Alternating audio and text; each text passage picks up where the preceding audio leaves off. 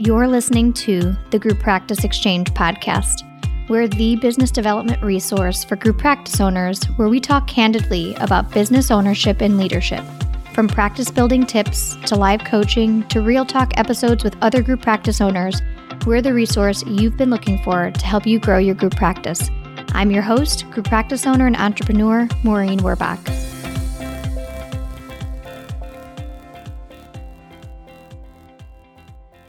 This episode is sponsored by Therapy Notes. Therapy Notes is an online EHR, practice management, and billing software designed for mental health professionals.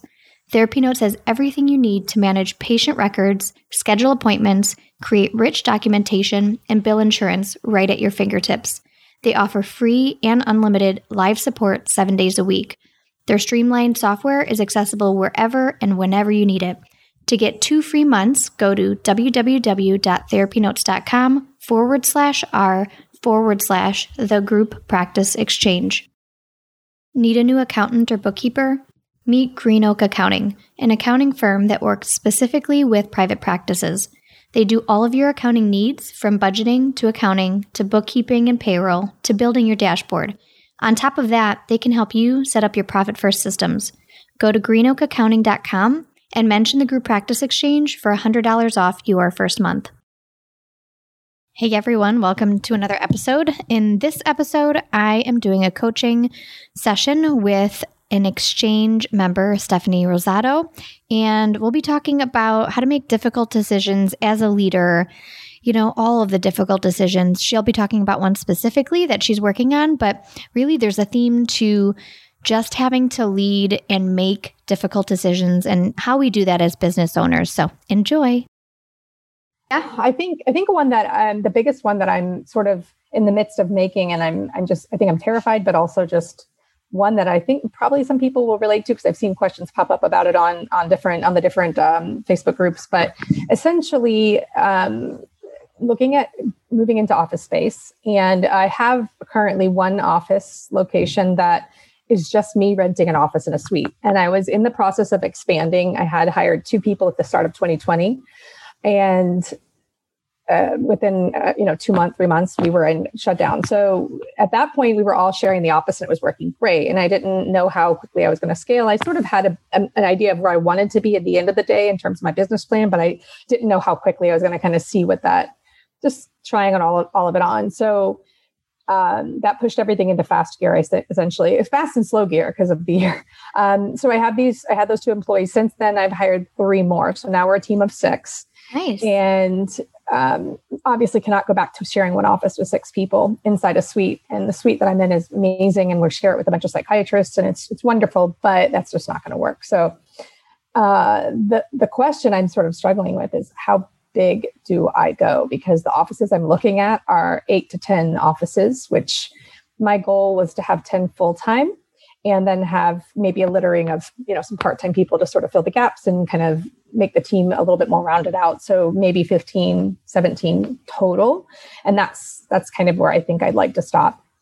At this point that's my plan. So that said, 10 seems both like a good number because it'll allow me to be there, as, but it's scary because we're in San Diego and it's an int- huge.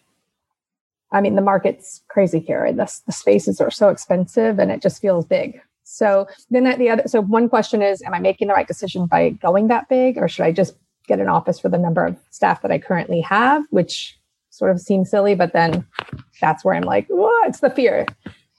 Um, yeah, I mean, your business plan seems to support the larger space. And I'll say that most the decisions that I see group practice owners making, a lot of it ends up hinging on their their risk level, okay. um, plus what income they have to support whatever amount of time that office space won't be utilized.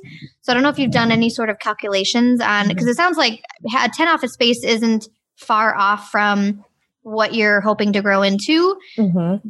Which is a, a good sign in looking at it. I when I work with other people who are like, I'm not sure yet how big I want to get, a 10 office space, I would say is then not something to jump into because mm-hmm. you might decide at five people a year, good.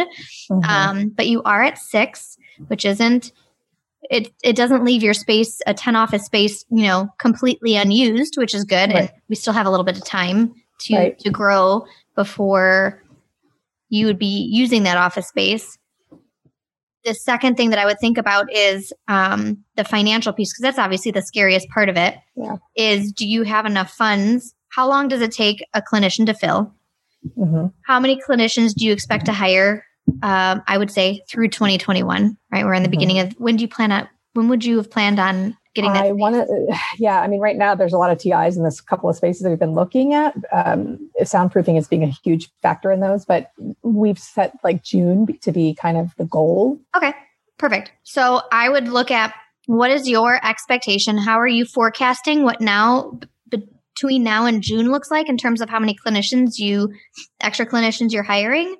And um, what subtracting what that 10 office space is from what you're expecting to forecast between now and June, plus the six people that you have, would you be? I mean, I can envision you being at capacity already by June and not yeah. even needing to forecast a second. Because I was going to say, then you have to forecast June to let's say the end of the year, because that's when you're actually paying the rent. And how many clinicians can you get to cover the cost of that rent by the end of the year. That's how I always look at it. Yeah. I'm expanding into a new space where I don't yet have the people for it, but you're you're planning pretty healthily ahead of time that you can potentially make it work so that your 10 office space is full by the time the 10 office space is actually ready. Yeah, that's that's what I'm thinking um, the, the, the other factor in this, I think that's made it challenging has been, I'm sure you've heard the concerns about hiring. I mean, mm-hmm. I felt I waited, I didn't just hire anybody that came to the door. I was definitely very choosy about um, who I was bringing on and looking for certain qualities and, and, mostly culture and fit was really important to me. And then um, skills, you know, are really important, but I think those can be grown and, and yeah. groomed. And so, um, anyway, I've the, the hiring was really it was slow, but I mean, I, I did it. I had, one was word of mouth from another clinician, and then um, the other two were through like traditional Indeed, or one of them was just found us on our website, which is wonderful. But the the hiring, I don't say drought, but slow process makes it a little intimidating because the goal of like I could, and then the to add to that, we are we we are only credentialed with, or two insurance companies. Really, we only take um, two one of them is very minimal, but the other one is our main insurance, TRICARE, and it, we serve the military population here in San Diego heavily. We have sort of specialties in those areas with working with combat stress and um, trauma. So, long story short, is on that we have people um, not in the pipeline, and I'm worried about like, okay, these two are the last two I hired other three are full. The last two I hired are waiting on credentialing still. That's what's the piping. The pipeline is sort of goes. I'm I'm do they're doing admin tasks for me, yeah. and one is creating a group that's going to launch probably in the next two weeks to do some private pay groups and whatnot until she's credentialed. But it sort of makes this whole thing a little scary as far as like, do you hire? Do I go ahead and start putting that out now and hiring for that timeline so that they're credentialed and starting to see patients by June? How yeah. long does it take to get into TRICARE? Oh God, it used to take 45 days. Now it's taking like 90 to 120. Oh wow. I did just invest in some new marketing, which is um we're gonna we haven't we've ne- I've never marketed, so I've never really like done a Google ad or anything like that, and and all my clinicians have been full via word of mouth or uh, and referrals from other you know uh, providers in the community and then the insurance company the one insurance company essentially. So i'm feeling good about the ability to fill them but i just feel worried that to have four people maybe i would hire two at a time because it's just so much easier to onboard them together. Um, having them be sitting there not seeing patients for like four months and then paying admin time just all of those factors kind of go into it.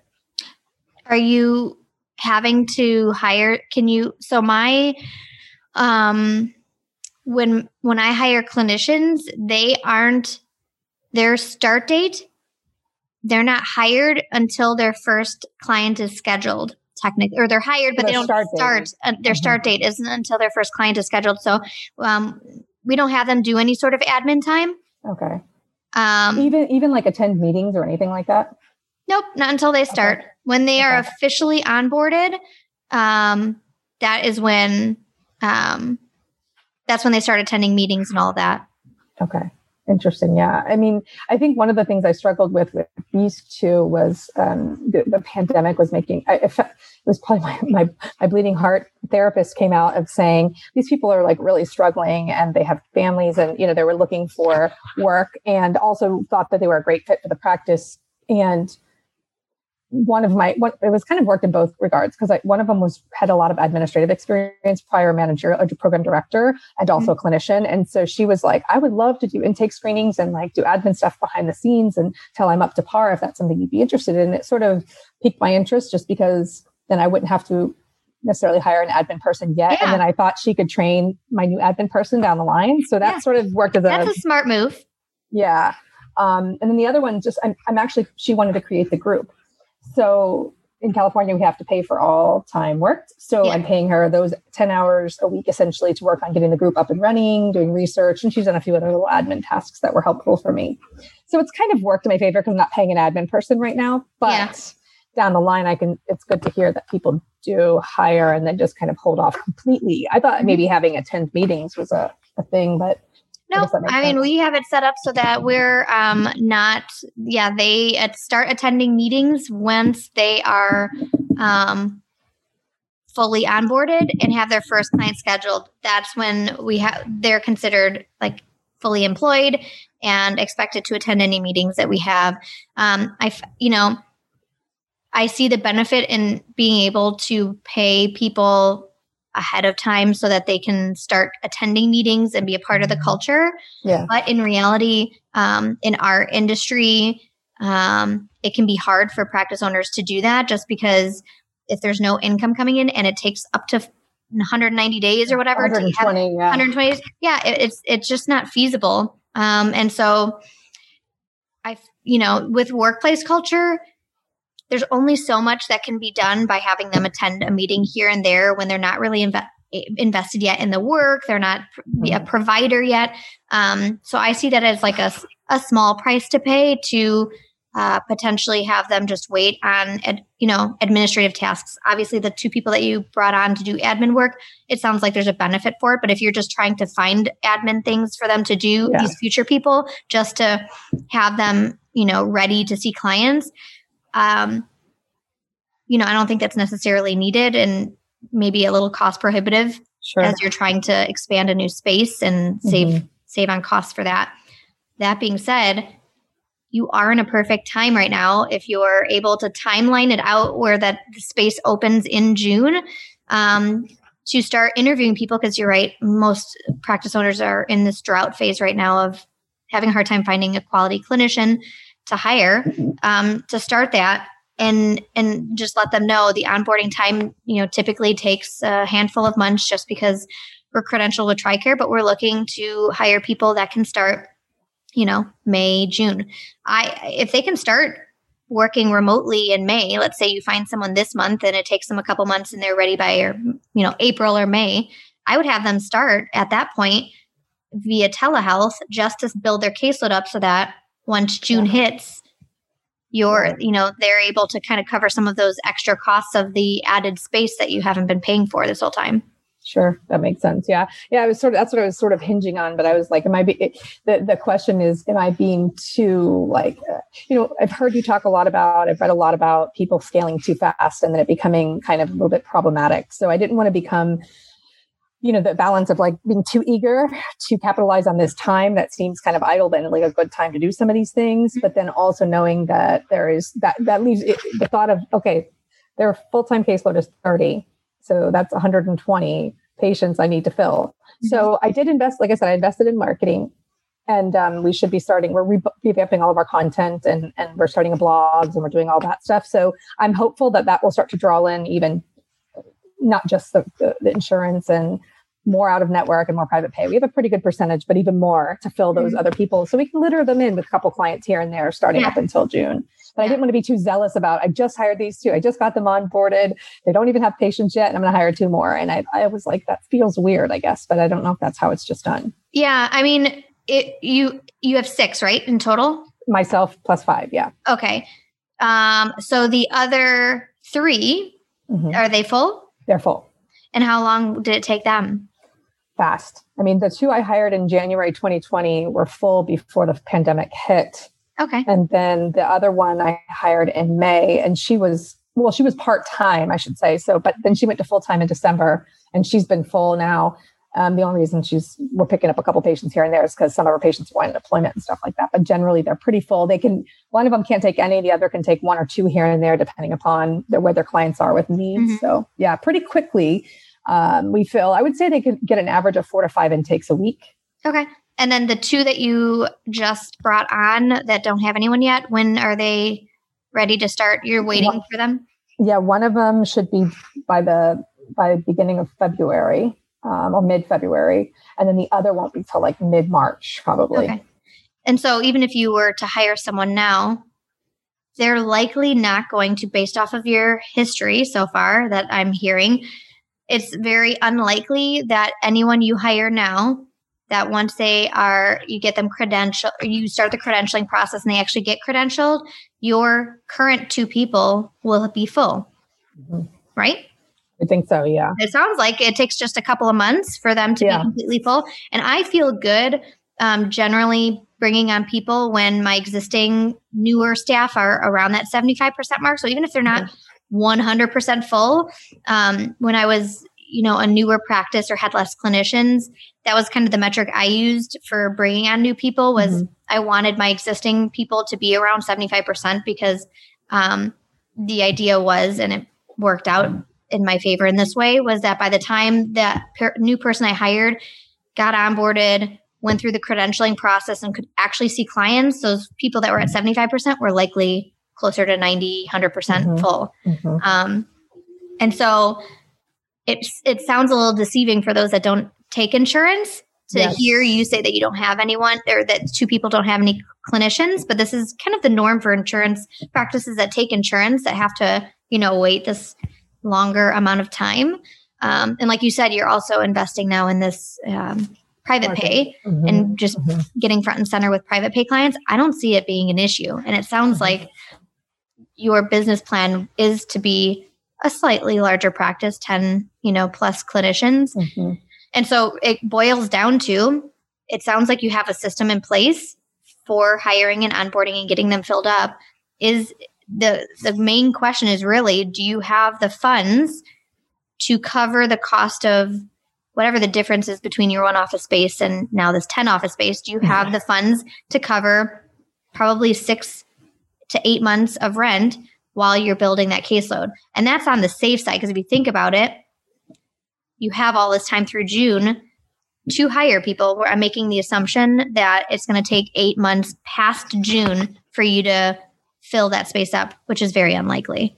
Yeah. You know, do you have yeah. the funds mm-hmm. to cover through December, June through December in that office space while you're building the caseloads of the people that are there? And now, if it feels like, oh, I have to have three more full time people fully filled to cover the rent, otherwise I don't have it, then I would say not.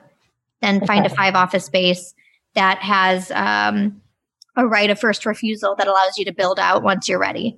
Mm-hmm. Or even maybe like somewhere between five and 10, like a seven, a seven like a yeah. seven or eight. Yeah, something yeah. like that, so that we could all each kind of have our own offices and then still building. I know that's, I keep going back and forth that one of the offices, they have the option of building in two additional offices within it that wouldn't really cost us extra and it would make it like a 10 office. It's already, okay. it's currently an eight office. So that's, that kind of makes it, and we is put the that rent, in Is the rent like, and that's the other thing to think about. I've seen, I've had spaces that I was looking at where the eight office space cost barely less than, than the 10 office, you know? Have yeah. you looked at that? Is there is it proportionately less to have eight offices versus the ten office space? Because well, even building out a wall, mm-hmm. that's gonna it's gonna cost something. It doesn't cost nothing, right. you know. So I know that's the eight office space you're saying. You could build, you know, break two of the rooms up and make it into a ten office space, right? You said they will. Yeah, we put it in our TI request. Oh, okay. So they would, we would have cover them do it. Yeah. Okay, Mhm. that's good. Yeah, they would cut because they have to do a build out. The soundproofing is the number one, the major issue in so many of these buildings we're looking at. The soundproofing's horrific. So we're Yeah. we're asking them to do TIs, including sound specialist soundproofing, Yeah. and in which case they could build those two inner offices. And it also would the space needs to be built that way so that we have a waiting room. So we asked for that. Um, but there, to answer your question, no, in this area, this it's not significantly less because we looked at another eight office suite and it was like we're talking maybe less than a thousand dollars difference a month, and so that's not significant. But the price per square foot here is decent. But I, I don't know about where you guys are, but we it, it's it's it's decent compared to California market. It's not the highest, but it's high. It still Yeah. feels high. It's like Yeah. you know you get a you get a four thousand square foot office and you're pushing a ten thousand dollar rent a month. Yeah. So it's pretty pricey here. But I don't again I know that isn't like New York and Chicago and other places the same. Uh, but that's good to hear that if I felt like I needed three more, I think that's what we've done the math, the numbers. Um, my husband's the finance guy, and he essentially was like, "It's the margins aren't going to be good at first. Like you're Yeah. going to have to really Mhm. fill up and get some more clinicians in there to make the margins feel good." Yeah, and and that's how it normally is. Initially, the margins aren't good, um, and it's just a matter of knowing, based off of how you lead and how your business how your business works, how quickly you can get for it to be profitable.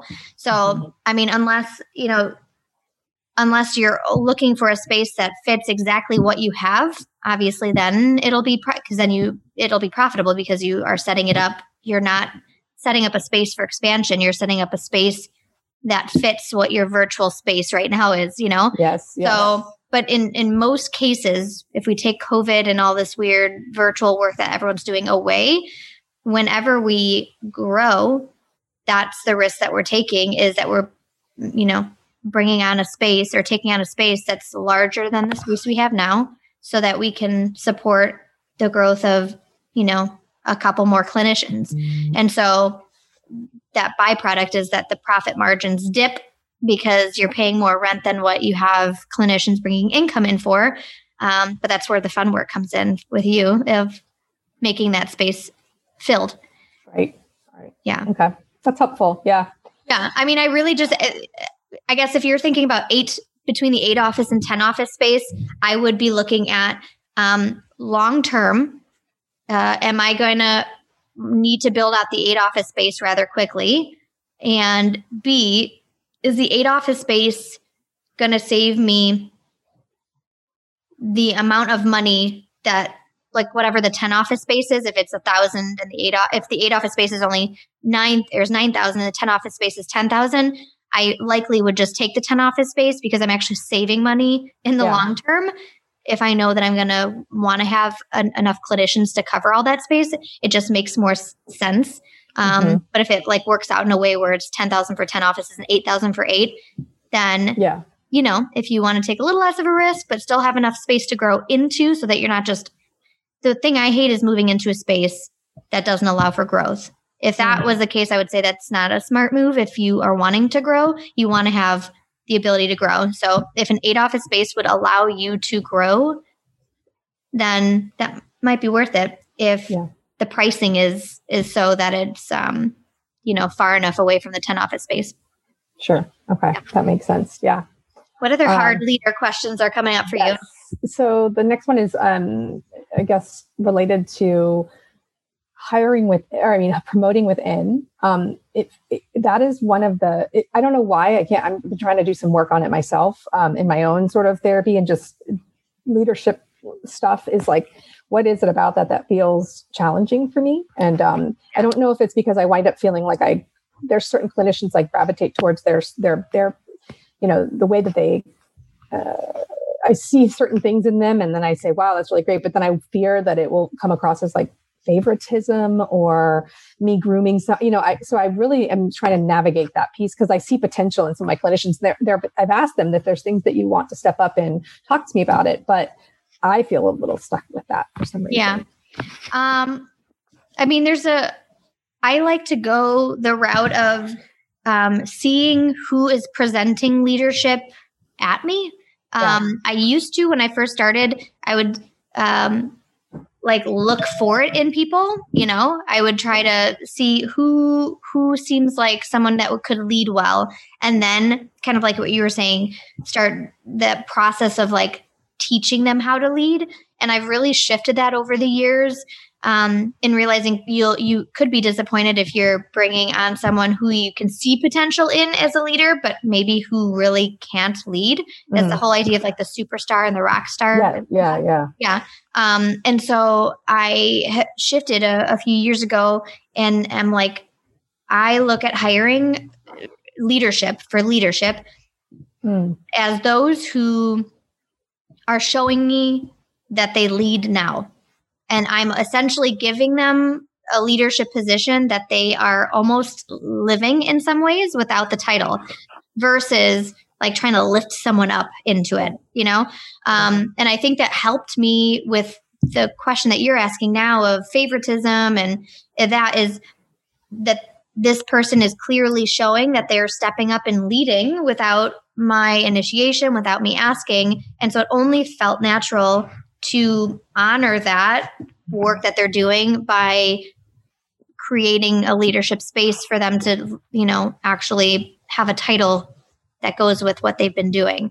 Mm-hmm. Um, so that that's that was helpful for me. I don't know if that. Yeah, I like that. I like that spin. It definitely helps break away from and it and it has it break away from the fears of others perceive of the, the team perceiving something. And I have to kind of keep that mindset is that it's not about worrying about just what they perceive necessarily, but that what I am my motivation for doing that. Mm-hmm. Um, that goes with shedding the whole like um, guess like being liked and, and all of those sort of little you know stuff that comes with leadership but essentially just remembering that uh, you know that, that i'm seeing something and there's a reason i'm seeing something and that, or that they're presenting it to me and shifting away from trying to hold it in them because that does feel it also that creates like i don't want to say a burden but in a way it almost feels like i become sort of this mentor for a role that i really need them to be the leader in. Yeah. Yep. Um, and that's the uh, issue i've seen just myself as I've grown as a leader and brought people into leadership was um, initially having leadership that I had to train and, and teach how mm-hmm. to even lead, which put a lot of the um, like what the outcomes of their leadership was was yeah. back on me. And true yes. leadership you own the outcome. And if I'm hiring someone to lead something, I want them to own the outcome of all the work that they're doing and independently be able to forecast, see where they need to make sh- some shifts, have difficult conversations without m- me managing them. Um, mm-hmm. Um, and there's, you know, that happens a lot with um, business owners who bring their employees up into leadership versus yeah. hire someone out and mm-hmm. bring someone you know who is a ceo of a past business have them be a ceo of your business or cfo whatever um, is you get it's it's very a very different feel when you bring someone who's led a, a team in as a leader, there's a lot of things that they don't have to like shed that an employee would have to in terms of like peer relationships and shifting from being a peer to now being someone's mm-hmm. no leader and um, and all of those things. So there are some dynamics that come with bringing someone up from employee yeah. to leadership. I prefer that despite all of that. I like, you know, part of how I have my business run is that I want it, there to be a space for upward movement. So I don't hire leadership teams from outside. I, it always comes from within. Um, but it, I, everyone knows, and this might be where it can help you with the transparency pieces. I'm pretty transparent and say, you know, all leadership positions are come by by people who practice what they preach and are leading. And I see it. I'm not I'm not unsure if you're a good leader. I'm not asking people to lead. I see them leading and I want to honor that by providing a position for them to officially lead in. And it's helped um, for people who, you know, I think everyone kind of wants to lead in terms of like ego stuff. You know, yeah, yeah, yeah. A, it's just natural thing, even though not everyone is meant to lead. Yeah. And so there, you know, I would in the past have people that were like, "Oh, I didn't realize you were looking for a supervisor." Like I might, you know, I would have been interested. And then having conversation of you, you know, I bring people, and now they're they they know this. Um, but that was where I learned. Okay, I need to be transparent and say those people who are leading are doing so because they've shown it to me and I don't have to worry that they can or can't lead. You, you haven't shown it. I didn't realize you would want to lead. Show me. Mm-hmm. We'll create something together. If you are showing me that you can lead, that you're doing it well, that you're, um, you know, providing uh, something positive to the community and to our business, you're, yeah, sure as heck, I'm going to find something. I'm going to find Yeah. a way for you to lead. Um, and it's really shown those people that, like, maybe in theory want to lead because it would be nice to have a title. And it's just, you know, this ego boost that we ego thing. Yep. strive for. Um, they've realized, like, shoot, I don't, I, it doesn't come natural for me to lead. Mhm. Maybe I need to do Mhm. some work around how to grow that piece of me. Yeah. That makes sense. That would be- I like that. On that. Yeah, I like that. That's good. Very helpful. It- Cool. it, they, it's been nice talking to you. I feel like Yes. I, I haven't seen you on uh, Facebook. I don't know if I'm just Yeah, no, I have been on, but I'm not on as much as I used to be. But Okay. we, we lost our childcare uh, in December, so we're doing a lot of juggling. We had a death in the family. It's just been a lot of a lot of juggling. So I I get on to like look for certain things, but I, I definitely look forward to our childcare resuming in March, hopefully, and then I or ch- school, one of the two, and then I will be able to do more. Yeah, Oh, but yeah, well. Keep Yeah. me posted on what you decide Thanks. in the eight and ten office space. yes. Thank you so much. I really appreciate this opportunity, and I hope that your house doesn't smell like rotten milk. I'm of the day. literally gonna. I have another podcast in one minute. I'm gonna go run and see how bad the kitchen smells now. Okay. Good luck with that. All right, Maureen. Thanks. Take care. Bye. Bye. Thanks for listening to the Group Practice Exchange podcast. Like what you heard? Give us five stars on whatever platform you're listening from. Need extra support? Join the Exchange, a membership community just for group practice owners with monthly office hours, live webinars, and a library of trainings ready for you to dive into. Visit www.members.thegrouppracticeexchange.com forward slash exchange. See you next week.